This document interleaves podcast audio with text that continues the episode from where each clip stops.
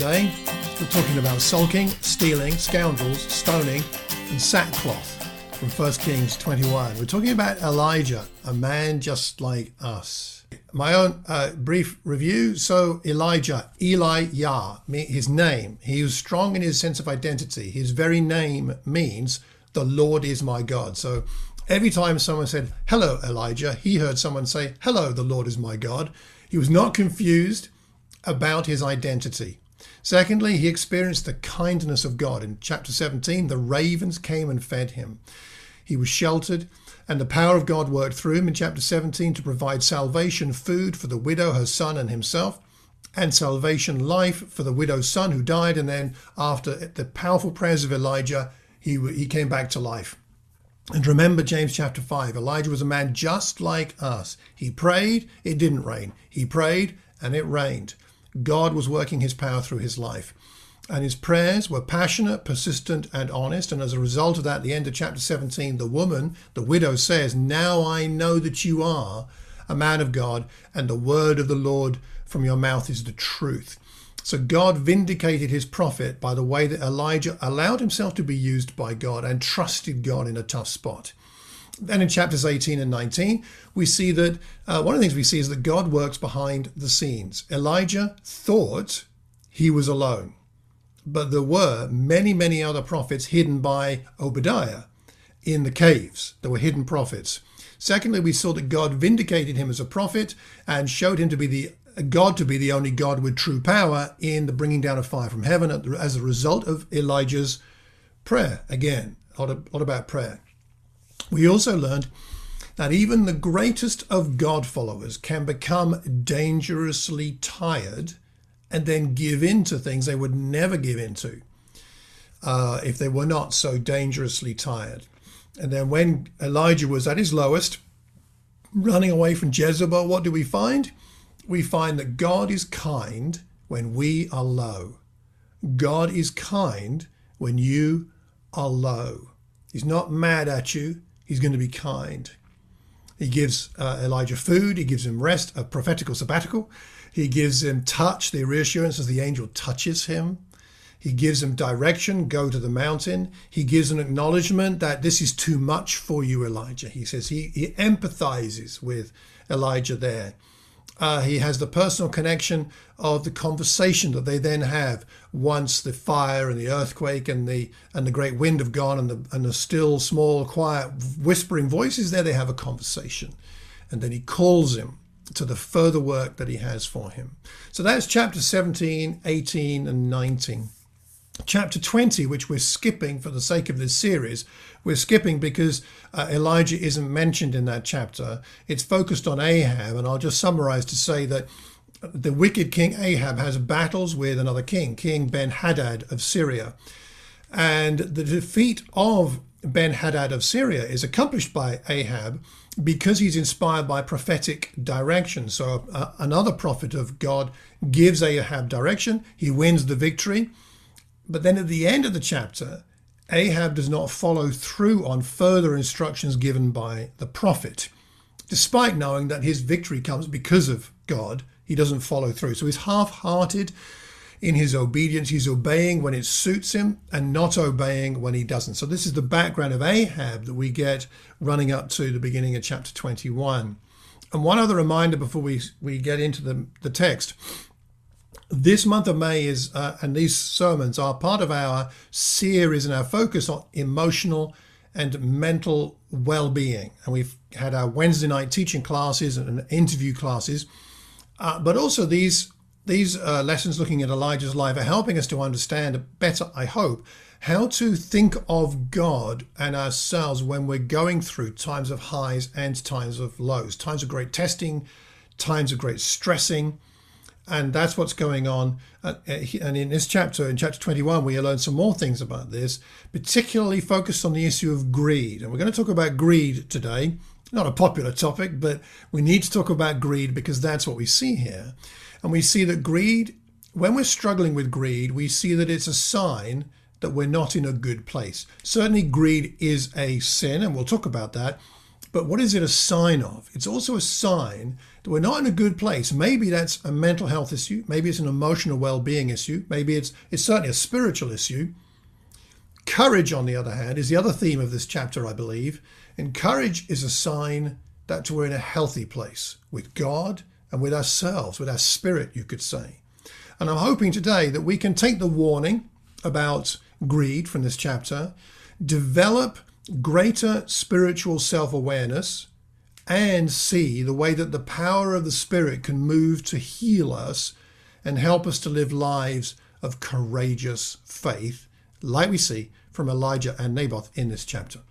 So, let's talk about greed for a little bit, shall we? The danger of greed. The danger of greed, as we go back to our text here, uh, there's a few things to point out. Let me point out a few things and see what you think.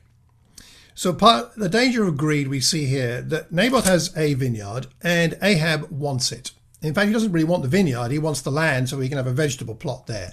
So one of the things we get we, that we need to be aware of in terms of the danger of greed is to be careful what we look at. What we look at often ends up being something we become greedy about, or jealous, or envious, and we want to be acquisitive. We want to get that thing for ourselves. And this seems to be what happens with Ahab Ahab is uh, in his palace, and close to the palace, presumably within eyeshot, there's the vineyard, and there it is, and it's beautiful and it's wonderful. And it's, he says it's close to my palace. I'll give you some other vineyard further away. I'll pay you, but I, I want that. He can see it. He can. It's like he can smell it and taste it. I don't know about you, but I have to be careful about what food I leave lying around. Looking at food, if I see food, it makes me make or it tempts me towards making poor choices. The same thing happens on television. You know, when I see food on television, if it's a cooking program, I might have eaten dinner and I'm watching a cooking program and I, I'm hungry, but I'm not hungry. How can I be hungry? But it's just seeing the food, the color, the steaming steam coming off the food. I mean, the, the, the juiciness of it. I start feeling hungry. It's a very strange thing. If we have spare food lying around in our house, unless it's fruit in a bowl, but you know, like cake, especially cake, all right, nothing wrong with cake. I love cake, not saying cake's sinful. We all love Sarah's cakes. Thank you, Sarah. Looking forward when we meet back together. The truth is, the reason we all want to meet back together physically is not to worship, but to, for cake, Sarah to bring a cake which we can all share. And the church said, Amen. So Anyway, if there's cake left over, it's no good leaving it around or I'm in trouble. In our house, cake has to go in a tin. It has to. At the moment, there are some muffins in a clear plastic container in the kitchen. I actually need to make sure that they get put in a tin because if they're in a tin, I can't see them. If they're in a cupboard, I can't see them. What we look at makes a big difference to our struggles with grief. This last week, uh, on Thursday, I met uh, some of you know I have a staff meeting every week with Tim and Siobhan Dannett for the Thames Valley Church, and we meet on Thursday afternoons. And uh, we've been meeting online for forever, right? But this last week, this Thursday, we were actually able to meet together. So I drove to meet them somewhere, and uh, we had a great time together. And uh, they gave me my Christmas present and my birthday present because we haven't seen each other, and I gave them their Christmas present of all things because I hadn't seen them. And uh, but part of the birthday present was uh, a bottle of wine and a pack of gluten-free biscuits, really nice ginger and chocolate biscuits, and uh, they're very very nice. And uh, so I drove home, and it was quite a long drive home, and the traffic was bad. And the problem was that the biscuits were on the passenger seat next to me, and they were looking at me, and uh, and it was you know, they were really nice looking biscuits and they were my birthday present, you know. And um, I thought, well, I'm sure they'd like me to enjoy them. Um, and it's been a long time waiting since February to get these biscuits, so uh, I'm sure, uh, you know. And it's my it's kind of a birthday thing. So although it's not my birthday, it's a birthday treat. Therefore, I guess it'd be all right to have one. I mean, I'm not actually hungry. I had actually just had lunch. I wasn't really hungry, but you know, there they are. And uh, Penny's making the point in the chat that I didn't tell her about the biscuits, and she's quite right. So here's my confession to to us all. Uh, and I'm sorry, Akinaf, I'm making you hungry. And I'll get off the topic of food in a moment. But those biscuits were there looking at me and they were speaking to me. Do you know you can sometimes hear food talk to you? And and they spoke to me and they said, "Eat one, just one." I, and I thought, yeah, one. I mean, it's to celebrate my relationship with Tim and Chevy and how kind they are to give me the biscuits. So I'm not really eating them for their own sake, but to you know honor Tim and Chevy. Anyway, you know the kind of rational rationalizing we all do. So I opened the packet and I ate a biscuit, and and that was really nice. So I had another biscuit. Anyway, let's just say the biscuits didn't make it home, none of them. And Penny, no, Penny didn't get one. Uh, Danny and and uh, yeah, how many? I, this, it was a pack, um, you know, quite a few, and um, they just uh, I celebrated. That's all I'm going to say. I celebrated my friendship with Tim and Chevy with those biscuits. Um, here's here's the thing with with okay, I'm going to struggle to get back now to the text. Here's the thing with Ahab is Ahab saw something he wanted and let his mind dwell on it. And he dwelt on it and he dwelt on it. And then he said, Naboth, come here, let's have a chat. I want that. I want it now. I want it. I want it now. And I'll pay, I'll do anything. And this is one of the dangers for us when we have things around us that we know tempt us and we know cause us to give in to greed. And we need to be aware of the substances that feed our addictions. It's my conviction that pretty much all of us have an addictive tendency in some area or another. What is your addictive tendency? Maybe it's biscuits, maybe it's alcohol, maybe it's food, maybe it's devices, these things, etc., right? Uh, maybe it's something else. What are your addictive tendencies and what's your strategy to keep them out of sight. That's at least part of how we defeat the temptation towards greed. But the second thing I think we see here about greed is we've got to be careful when we have power. We need to be very careful when we've got power. It's very interesting that Jezebel, she cooks up this scheme of getting the scoundrels to denounce Naboth. And uh, she's very smart about the way she does it because it seems spiritual, the beginning of it, right? Because she says, proclaim a fast. Not a feast, but a fast sounds very spiritual. It's far from it, of course. Usually, you proclaim a fast when a national disaster is threatened or expected. On this occasion, the disaster is for the is for is for Naboth in the immediate future, but it's also for Ahab, Ahab and his family and Jezebel in the not so distant future.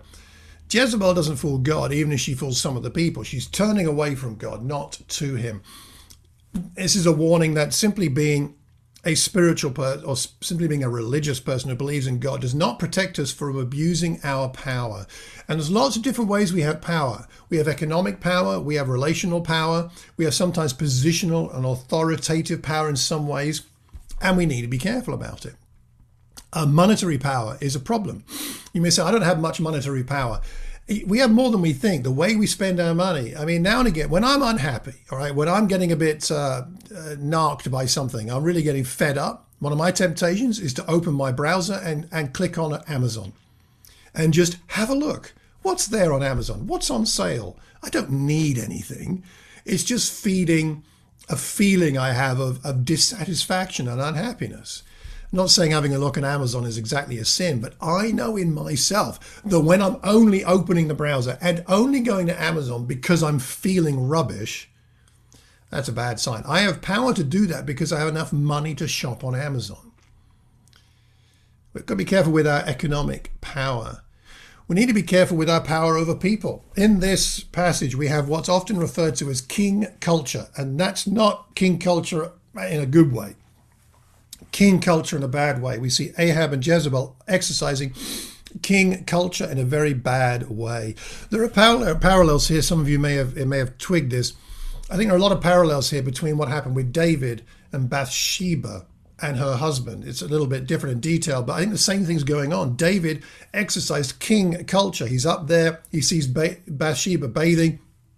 Uh, he sees her. You see the same thing. He sees, and then he says, "I want."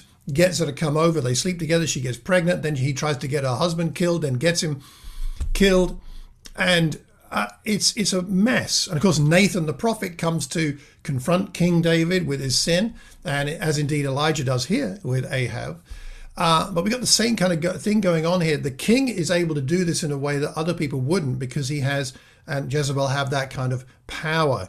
They employ a power dynamic, dynamic to get what they want with disastrous family and national consequences, lasting many generations, both for David in his situation and Ahab and Jezebel in this situation. It's really important for any of us with any power over people, whether it's at work, in a, in a charity, in, in a club, in, in, a, in a hobby, a situation with other people, even in church. In church, we've got to be careful that whether we're leading a family group or, or, or a congregation like myself in some ways, or our leadership team, that we don't become overbearing. Um, Ahab and Jezebel's situation was an example of bullying and overbearing leadership. And the local leaders failed to stand up to her, didn't they? The, the local officials, they went along with the plan. They didn't stand up to her because of groupthink, because of their uh, her intimidation of them. And they, the local leadership, facilitated a greater error by their passivity. So this kind of king culture is a corruption of leadership. And what, what happens when power is utilized for the benefit of the one with power instead of it being used for the vulnerable, the benefit of the vulnerable and the weak, which is the way that Jesus would have us use any power we have, whatever kind of power it is, he said use it to serve others, to be served, to serve others, not to be served, as he came to serve others and not to be served. You we need to be careful about our use of power over our spouse, our children, people in shops, people on the end of the telephone when they're being annoying, need to be aware of these things. So we've got to be careful about what we see and look at. We've got to be careful about the areas in which we have power. And we need to be aware of how we evaluate what we need. Let's face it, does Ahab need another vegetable plot? He's the king. In other chapters, you'll see he has 10,000 soldiers, he has thousands of charioteers, he has hundreds of officers. He is not short of resources. Why did he want it? He wanted it because it was his rationale. It's close to my palace. He wanted it simply because of convenience. He did not need a closer vegetable garden. He could have walked to the to the if he had one further away. He could have walked to it. He got more steps in, and his Fitbit would have been uh, would have been uh, better populated. Uh, I think it's a good example of how greed spirals out of control all over a vegetable plot. I mean, some of us do love vegetables and growing our vegetables, and I appreciate that Penny and Joe Cronje, amongst others, uh, would like to grow lots of nice vegetables. But but this is ridiculous. Can you imagine Dro- Joe Cronje killing someone for the sake of an allotment plot? I know strange things sometimes go on in allotments, Joe, as you know, but but I mean, this is madness. Penny and Joe were never killed to get a vegetable plot. But this is what happens when greed takes over. It distorts our sense of reality and perspective. And it's what happens, frankly, when God is not enough for us. Greed is what happens when God is no longer enough. As it says in 1 Timothy 6, godliness with contentment is great gain. For we brought nothing into the world, and we can take nothing out of it. But if we have food and clothing, we will be content with that. Those who want to get rich, or perhaps richer, fall into temptation and a trap and into many foolish and harmful desires that plunge people into ruin and destruction. For the love of money is a root of all kinds of evil.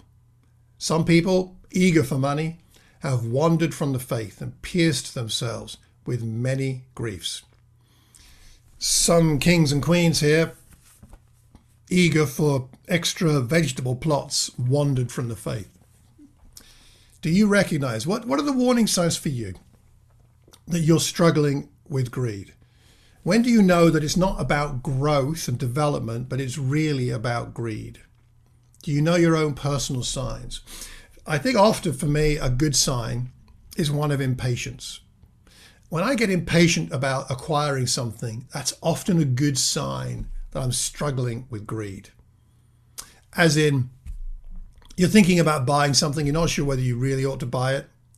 Could you put it off for a month without it compromising something significant in your life? But let's say it's not going to compromise anything important. Could you put the purchase off for a month and be content? That might be a good sign because if you can put the purchase off, it's probably not, you're probably not struggling with greed. But if you'd really struggle to postpone that purchase for a month, maybe it's more about greed. Now, I, am not going to lay down laws here because this is a, a subtle area and all of us are in different situations. But it's important for us to consider how to recognize greed in ourselves. especially when we're tempted to buy things and acquire things that aren't in our budget and are going to put us in unhealth, unhealthy debt. And I, another sign, as in this passage, could be that we sulk when we don't get it. He lay on his bed sulking and refused to eat. The Hebrew there uh, it's it, you can translate it as he turned his face to the wall. It's not a good sign when we sulk, is it? Don't you, if you're a parent, don't you hate seeing sulking in your children? What about sulking in ourselves? Not a healthy thing. Um, I uh, now and again I, I now and again I, I find myself sulking where I, and I, never never a good thing. And uh, some of that sulking comes when I compare myself unhealthily with other people. Um, I have a YouTube channel, as you know. Uh, I have uh, currently 800 and, well, this morning I had 871 subscribers. I checked uh, this morning, and um, you know I don't know if that's a lot or not, um, but it's not healthy for me to compare that with other people. So, but I did this morning just as an exercise, and I found that Joel Osteen, who's a very famous Christian speaker um, of what of some kind, uh, I looked up his YouTube channel. He has 1.99 million uh, subscribers. Uh, Joyce Meyer, someone and many of us will know, she's got 602,000 subscribers. Douglas Jacoby, who spoke for us recently, he's got two point, he's got 2,650 uh, subscribers. So I wasn't feeling good about all that because they've all got more than me. Uh, but then I found I looked up Simon Dinning, my good friend from Belfast. He's only got 209, so at least I'm doing better than him.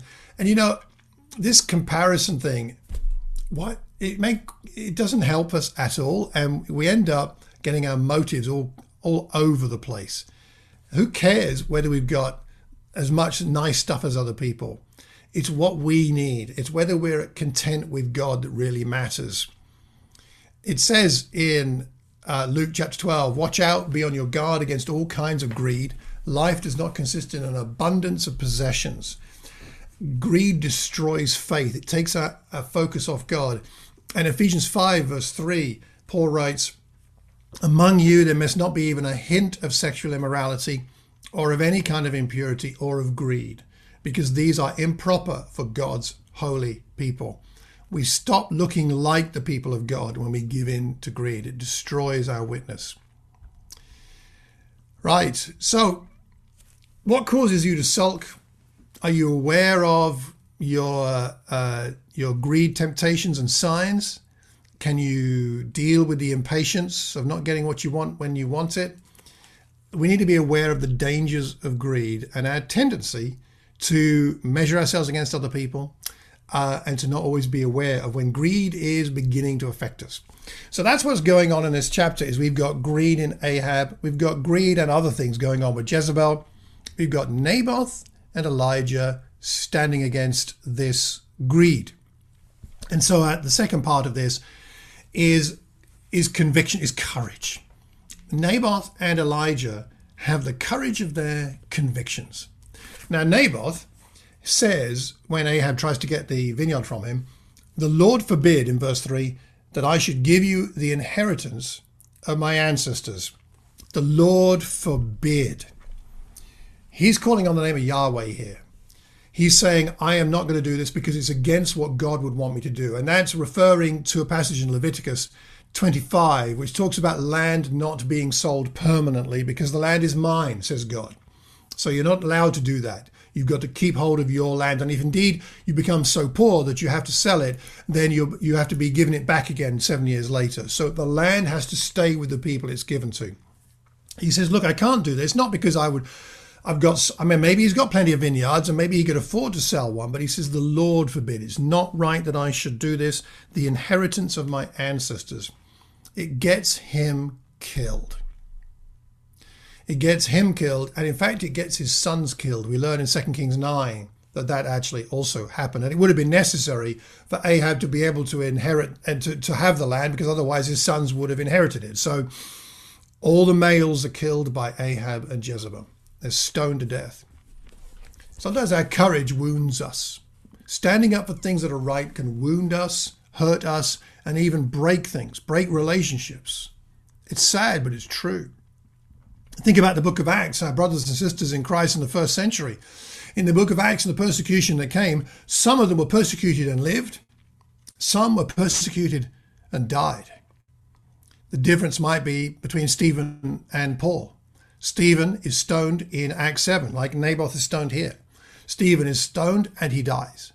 Paul, the Apostle Paul, who was there and saw it, later on he has his own experience of stoning in Acts 14 in Lystra.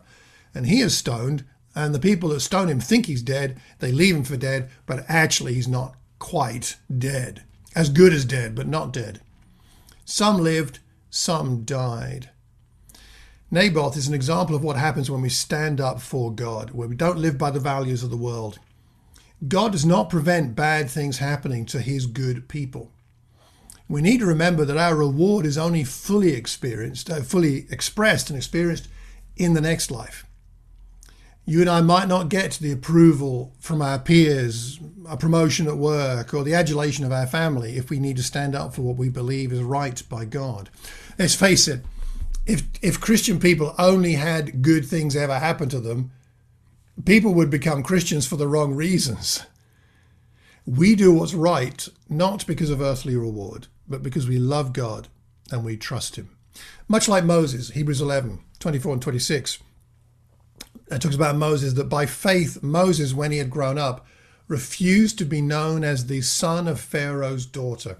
He chose to be mistreated along with the people of God rather than to enjoy the fleeting pleasures of sin. He regarded disgrace for the sake of Christ as of greater value than the treasures of Egypt because, and this is the key, because he was looking ahead to his reward. He was looking ahead. We suffer disgrace and even harm because we're looking forward to a greater reward. That's what Naboth had, at least in his heart, I believe. And then we see Elijah as an example of courage. And he goes to uh, Ahab and uh, he meets him in Naboth's vineyard, actually at the scene of the crime, you could say. And he goes there and he stands up to him and he says, Have you not murdered a man? I mean, he is he is direct here. And bear in mind that Elijah is coming from failure. He ran away from Jezebel, remember, in chapter 19? He's coming from failure and then the restoration and refreshment that God gave him. But this is his first opportunity to confront somebody since Jezebel. So how is he going to do? You know, he might be worried and fearful about will I will I cave in again like I did before? But we find in Elijah, like we did with Abraham when we were studying Abraham's life, that Elijah has bounce back ability. He's able to be different because God's refreshment has worked something deep within him. You know what you and I need when we're struggling with our sin, when we're struggling with our failures, when we're struggling with our guilt or our depression or our fears and our anxiety, what we need is refreshment from God. We need that time alone with God. We need silence with God. We need songs. We need worship. We need prayer. We need Bible reading. We need one another. Pray together. We need whatever we need. We need those times of refreshment from God so that our failures don't form our future. They inform our future, but they don't shape it such that we are stuck and trapped by our past. He holds Ahab accountable. Have you not done this? He's not going to allow Ahab to wriggle out of it by saying, well, it was Jezebel, a bit like Adam with Eve, right? Oh, it was the woman you gave me. No. Uh, Ahab in law might have plausible deniability, but God is not fool- fooled. He's not falling for that. There's no room for you and I to blame our circumstances for our sins, our lack of courage. We need, we need God to refresh us to have that, that courage. He says, Oh, you found me, my enemy. You found me. Verse 20, my enemy. Isn't that sad that he sees Elijah as his enemy? He's found him right there in the vineyard that he stole, confronting him in the place of what for Ahab is his greatest guilt. This is very courageous of Elijah to do this. It's not so much Elijah that finds him, but God who finds him. Our sin is always obvious to God our sin will be found out. The biscuit crumbs may not be on the passenger seat of my car, but the metaphorical biscuit crumbs are visible to God. And he's not his enemy. Yes, you know, he calls him in 1 Kings 17 the troubler, or in chapter 18, the hex of Israel. He's not. He's his friend. Elijah is Ahab's friend. If only he would listen to him from the heart. It's important that we welcome truth, that we welcome truth from God's word, that we welcome truth from one another. As painful as it may be, wounds from a friend can be trusted, it says in Proverbs. Well, to wrap up, to wrap up, we've learned a lot about greed. I think we learn a lot about courage and about how even fearful people can be transformed by being refreshed by God. But we also learn, just at the end here, that God is merciful to the most undeserving people imaginable. Several times in Kings, Ahab is portrayed as and, and mentioned as being one of the most wicked, perhaps the most wicked king who ever led Israel.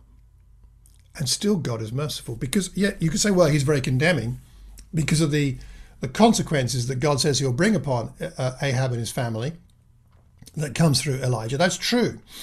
It's going to be awful. You're going to be killed. You know, there's going to be dogs and blood, and it's all going to be awful. Yeah, okay, that that's that's true. But but uh, he says, this is what I, is going to happen. I am going to do this. I am going to do that.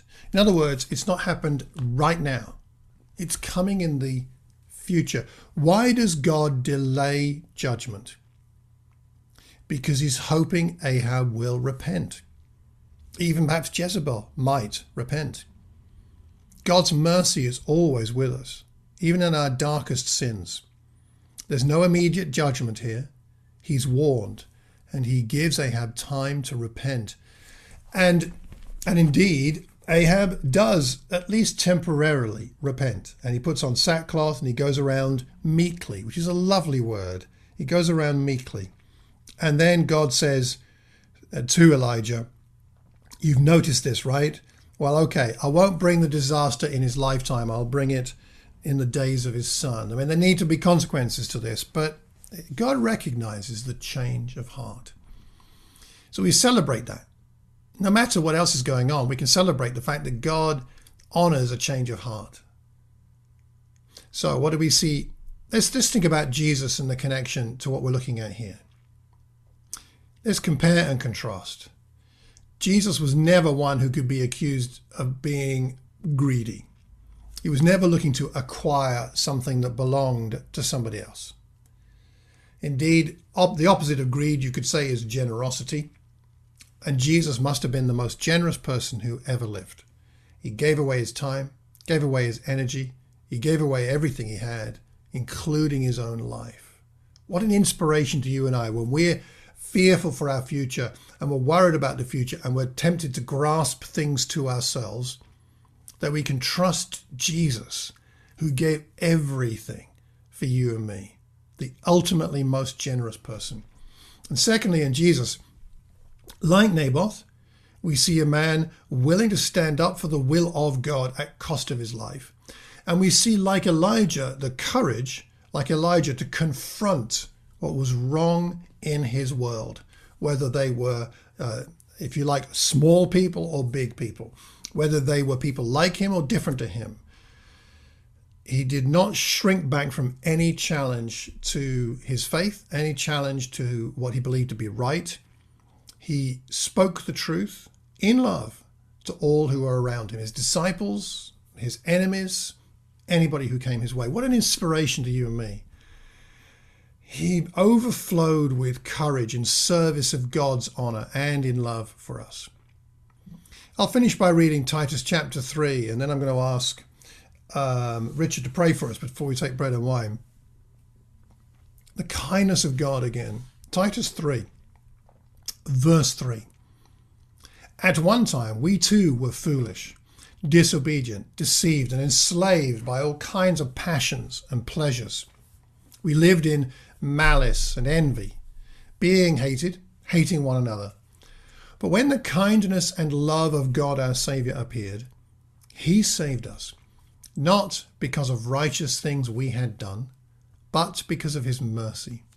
He saved us through the washing of rebirth and renewal by the Holy Spirit, whom He poured out on us generously through Jesus Christ our Saviour, so that, having been justified by His grace, we might become heirs, having the hope of eternal life. This is a trustworthy saying. And I want you to stress these things so that those who have trusted in God may be careful to devote themselves to doing what is good. These things are excellent and profitable for everyone. I hope these thoughts are helpful. Richard, please feel free to unmute yourself and pray for us all.